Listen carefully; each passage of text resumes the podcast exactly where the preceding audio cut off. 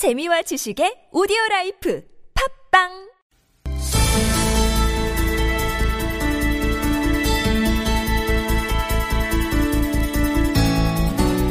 네. 대규모 개인정보 유출 사건이 또 발생했습니다. 이번에는 1,030만 명인데요. 국내 최대의 인터넷 쇼핑몰 인터파크에서 회원 1,030만 명의 개인정보가 유출되는 사건이 발생을 했습니다. 잊을만 하면 한 번씩 터져 나오는 게 바로 개인정보 유출 사건인데 왜 이런 문제가 되풀이되는 건지 대책은 없는 건지 자 경제적인 실천 시민연합 경실련의 김보람이 변호사 연결해서 자세히 얘기 들어보겠습니다. 여보세요. 예, 안녕하세요. 예, 예, 안녕하세요. 그 요번에 유출된 게 개인 정보인 거죠? 예, 그 뭐 이름이나 네. 주소, 뭐 전화번호, 이메일 같은 것이 유출됐다고 하는데 예. 정확한 거는 아마 수사 결과를 봐야. 알 수 있지 않을까 싶습니다. 이게 해킹을 통해서 유출이 된 거고요. 이번 개인 정보 같은 예. 경우. 자, 그런데 지금 보도에 따르면 업체 측에서 열흘이 넘도록 고객들에게 해킹 사실을 알리지 않았다. 뭐 이런 이야기가 있던데 음. 이 문제는 어떻게 봐야 될까요? 굉장히 심각한 문제죠. 예. 왜냐하면은 예. 저희 그 낭법에 따르면은 네. 예전에 이런 조항이 없었지만은 음. 하도 2차 피해가 많아졌기 때문에 예. 더 이상 2차 피해를 발생시키지 않도록 하기 위해서 음.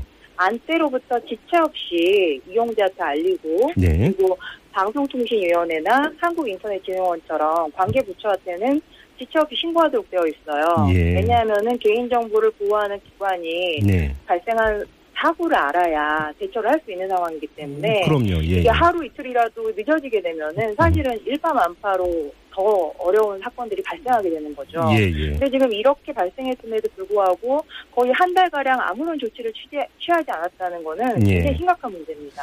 자, 그리고 또 하나 해킹 사고 그러니까 이제 그러니까 열흘 동안 묵히는 동안에 이제 발표가 안 됐던 거고요. 그 사이에 그렇죠. 약관을 일부 변경을 했다 이런 이야기도 나오던데 이건 또 무슨 이야기입니까?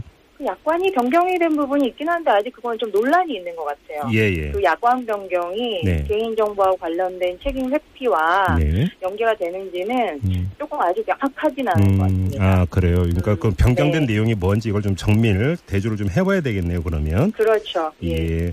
근데 좀 사실은 이 그, 이 개인정보가 대량 유출된 사건이 한두 번이 아니지 않습니까? 그리고 엄청 많죠. 뭐 지금까지 보도나 경험을 통해서 이제 이렇게 유출된 개인정보가 뭐 스팸 뭐 문자 오고 스팸 전화 오고 이런데 악용되고 이런 경우 아마 이 방송 들으시는 우리 애청자 여러분 한두 번씩은 다 겪어봤던 일일 것 같은데 예. 그렇죠. 이게 그러면 자 그 우리 피해자 그러니까 소비자 입장에서는 피해자 아닙니까?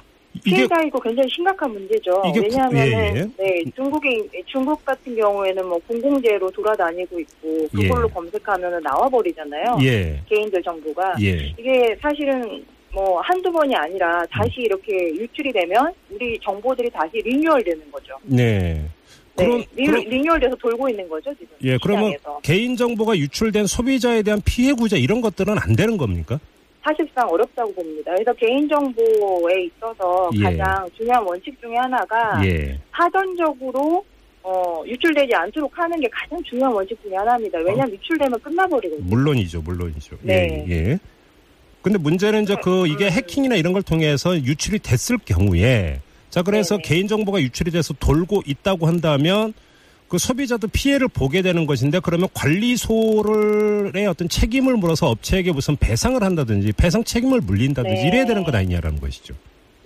아 이게 굉장히 어려운 게요. 예, 예. 우리 법원이 해킹으로 인한 피해에 대해서 네. 손해배상을 굉장히 엄격하게 해석을 하고 있어요. 예. 어, 그래서 지금 그 기준이 지난번에 그 네이트 사건 때 네. 법원이 상급 법원이 아, 법에서 정한 기준을 위반하지 않았기 때문에 네. 손해배상 인정하지 않으면서 어허. 이후에 해킹 사건들의 손해배상 인정이 굉장히 쉽지 않게 되는 예. 결과를 낳게 되었거든요. 예. 사실은 굉장히 만그 무식한 방법으로 음. 뚫려버린 그런 경우가 아니니까 예. 뭐 인터파크 같은 대기업의 경우에 망법이 정한 기준을 위반해서 네. 운영하고 있었을까? 이제 그게 관건인데 예. 그 부분은 아마 수사 절차와 네. 그다음 방송통신위원회에서 조사 결과를 통해서 네. 좀 나와줘야지 저희 쪽에서 그게 위반이다, 음. 아니다, 손해배상이 가능하다, 예. 아니다 이렇게 설명드릴 수 있을 것 같아요. 그- 그러니까 변호사님께서 지금 말씀하신 그 네이트 사건이라고 하는 게 2011년에 3,500만 명 회원 정보가 빠, 그러니까 유출된 사건 말씀하시는 거고요. 예, 맞습니다. 네이트 사건 때 법원이 지금 상급 법원이 예. 어, 손해배상을 인정하지 않는 지금 결과 가 음, 나와서 네. 나머지 이후 해킹 사건에 굉장히 좋지 않은 사례가 어. 되었습니다. 네. 그러니까 이게 같은 해에 넥슨 또 1320만 명 유출 사건이 있었고 음. 2014년에 KT 1170만 명 유출 사건이 있었고 그런데 네. 저도 이제 그 어슴프레 기억이 나는 게 이래서 이제 소비자들이 집단 소송을 낸다 이런 이야기가 이제 그 접한 적이 있었는데 소송 낸 결과가 법원 판결이 그렇게 나왔다는 거죠. 그렇죠. 근데 이제 예외적으로 KT 사건의 경우는 예. 어, KT가 2012년에 해킹을 당하고요. 예. 그다음에 2014년에 또 해킹을 당했고. 아, 예, 예, 맞아요. 예, 예. 네, 근데 네. 방법이 똑같이 유출됐었어요. 거의 유사한 방법이 유출이 됐고 예. KT의 경우에는 망법이 정한 기준도 제대로 지키지 않았기 때문에 네. 2012년도 KT 사건은 법원이 손해배상을 지금 1심 법원에서 인정을 해주셨습니다. 예. 아, 근데 이게 이제 지금 아까도 말씀드렸다시피 네이트 사건에서 엄정하게 지금 보는 판결이 나왔기 때문에 네. KT 이후 항소심에서 어떻게 될지가 지금 음, 관건이고 네. 그러한 결과가 이런 인터파크 사건에도 예. 영향을 줄 수 있겠죠. 그런데 좀 이 법원 판결이 너무 업체에 유리하게 나오고 있는 것 아닌가요, 변호사님? 어떻게 저도 보세요? 그렇게 생각합니다. 그리고 법원의 경우에는 좀 그런 부분들을 고려를 하시는 것 같아요. 기업이 망하냐 안 망하냐. 허허, 예. 근데 사실은 이제 그게 핵심은 아니라고 생각하거든요. 예, 예, 왜냐하면 예. 기업 스스로가 네. 이뭐 법원에서 내려주는 그런 손해배상액이 뭐 네. 1인당 10만 원이다 이러면 사실은 예. 이 보안에 대해서 그렇게 엄청나게 리스크를 느끼지 않을 수 있거든요. 네네. 네, 그래서 이런 부분들이 법원에서 조금 전향적으로 네. 피해자들이 조금 배상을 받을 수 있게 해주고 네. 그다음에 기업으로서는 경각심을 가질 수 있는 정도까지는 음, 그 배상을 인정해 주셔야 되는데 아까도 말씀드렸던 2012년도 KT 사건 10만 원 나왔거든요. 예. 이런 식으로 법원이 손해배상액을 정말 제한적으로 인정하시게 된다면 네. 야 이런 유사한 사건들이 계속 터질 수밖에 없는 거죠. 아니, 그러니까 그 소비자 입장에서 어떤 이 업체의 그 홈페이지나 이런 데 들어가서 회원 가입을 하는 것은 업체가 내가 회원 가입을 하면서 적은 개인정보 신상을 보호할 것이다라고는 믿음의 기초에서 지금 회원 정보를 입력하는 거 아닙니까? 그렇죠. 그리고 또 KT나 뭐 그 인터파크처럼 큰, 회, 큰 회사들의 경우는 네. 당연히 예. 그런 것들을 하고 있을 것이고 예. 법이 정한 것보다 조금 더 많은 음흠. 어떤 투자를 했을 것이라고 생각하는데 막상 여러분 그렇지 않은 경우가 정말 비일비재하거든요. 예. 예, 그래서 이게 굉장히 큰 문제라고 생각합니다. 저는 네. 법원이 좀 더 전향적으로 음흠. 피해자의 피해를 구제해주고 네. 그리고 또 정보가 유출됐을 때 이것이 굉장히 큰 손해가 된다라는 인식하에 예. 그러한 범위 내에서 판결이 내려줘야 되는데 예. 지금은 그런 방향으로 가지 않고 있거든요. 네. 그래서 사실은 어, 향후에 이게 이제 법원 판결이 좀 제한적이기 때문에 네. 법률 개정으로 이런 부분들이 좀 해소가 될 수 있었으면 하는 게 아. 작은 바람입니다. 그러면 이게 법원의 판결 문제 이전에 법률 보완이 필요하다고 보시는 거군요. 네, 그렇습니다. 예. 그럼 어떤 식으로 법률 개정이 이루어져야 될까요? 우선 첫째는요, 네. 이 지금 대부분의 이 피해자들이 막 거의 천만 명을 넘어서는 수준이잖아요, 회원들이. 그러니까요. 예, 예. 근데 이 중에서요, 소송 제기하시는 분들은 만 명도 안 되세요. 아.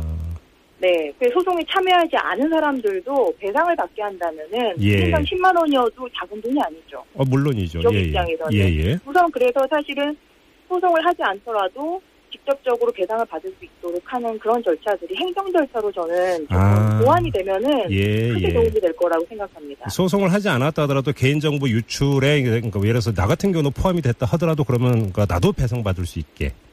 그렇죠. 이런 그러니까 식으로 뭐냐면 이제- 사실은 뭐 저기 이런 경우에 귀찮은 소송 안 하시는 분들이 많거든요. 10만 원 받자 소송하시는 분들 많지 않거든요. 그렇죠. 이게 그렇죠. 아니라 네네. 행정 절차에서 아예 기업한테 네. 이런 경우 걸렸을 때 예. 어, 여기에 피해자들한테 1인당 음. 얼마씩 배상을 해라. 뭐 이런 네. 배상 명령 제도가 네. 행, 그 행정 절차에서 가능하다라면 음, 사실은 여기 피해자들은 자신들의 정보 유출된 거에 대해서 예. 배상을 신청하지 어. 않아도 구제받을 수 있고 예, 기업 예. 입장에서는 아 개인정보 한 번 털리면 엄청난 손해를 보는구나 예. 라는 경각심을 가질 수 있게 되는 거죠. 음, 그, 두 가지 측면에서 저는 이 제도가 좀 도입이 됐으면 좋겠다라는 아. 생각을 좀 갖고 있습니다. 그때 국회가 좀 그런 움직임을 보이고 있긴 한가요, 그러면? 아, 그 2014년도에요. 예. 금융권에서 정보가 막 유출됐었잖아요. 네네네. 예, 그때 김기식 의원이 이 부분에 대해서 관심을 갖고 예. 접근을 하려고 했었는데 예. 예, 입법은 되지 않았죠. 어, 네. 이게 또 이제 업체 이해 이해관계하고 또 이게 충돌하는 부분이 있다 보니까 그런 게 아닌가 싶은. 쉽지 않은 부분들이 있는 것 같은데 그럼에도 불구하고 이게 음. 너무 자주 발생하니까 예. 이제는 그런 제도들을 도입을 할 필요가 있다. 네네. 그리고 또 한 가지는 앞으로 빅데이터 시대에 기업들이 가지고 있는 정보가 굉장히 많아질 수밖에 없거든요. 아 그렇죠, 그렇죠. 예, 기업들이 예. 정보를 갖고 싶어 하고 네. 그래서 이 정보가 많아지면 사실은 정보가 유출될 수 있는 예. 그 가능성도 커질 수밖에 없거든요. 예, 예. 그래서 정보를 가질 수 있는 가능성이 커졌다면 음. 거기에 대한 보안 절차로서 네. 소비자한테도 힘을 실어줄 수 있는 음흠. 그런 제도가 같이 만들어져야 된다고 생각합니다. 그러게요. 요즘은 뭐 빅데이터 말씀 아주 적절하게 잘하신 것 같은데 보다 보니까 이제 장사가 된다 이런 데 갖고 뭐 그러니까 건강 정보 이런 것들을 수집하려고 하는 어떤 시도도 있다 이런 이야기가 계속 나오고 있지 않습니까? 그런데 사실은 그걸 풀어주려고 지금 법을 바꾸자 해서 이제 네. 개인정보보호법 개정하자고 이- 뭐 의견이 나오고 있고요 벌써. 그러니까요. 그 다음에 방송통신위원회에서는 사실 방송통신위원회는 개인정보를 보호해야 되는 기관이잖아요. 네네네. 근데 빅데이터 가이드라인을 뭐 6월달에 이미 내놨죠. 음. 예, 그래서 이 문제가 사실은 이 모든 체계적인 문제들하고 같이 겹쳐서 갈 수밖에 없기 때문에 예. 소비자들한테는 좀 더 힘을 주는 어떤 제도적 장치가. 예. 지금은 굉장히 필요하다라고 생각합니다. 예, 뭐 이름이나 전화번호 나간 것도 문제지만 더 나아가서 뭐나 예를 들어서 뭐 의무 기록이라든지 건강 기록이 만약에 유출이 된다. 이거는 정말 상상하기도 싫은 그런 일 아니겠습니까? 앞으로 그런 시- 시대가 올 겁니다. 네, 네, 알겠습니다. 끔찍한 일이죠. 예, 예. 마지막으로 하나만 더 여쭙고 마무리할게요. 그러니까 KT 2차 사건이 발생한 뒤였나요? 이 정부가 내놓은 대책 가운데 네, 네. 정보보안 최고 책임자 뭐 이제 도입하는 문제 이런 것들은 이제 제도적인 방안을 제시한 적이 있지 않습니까? 그 적절성을 네네. 어떻게 평가하세요?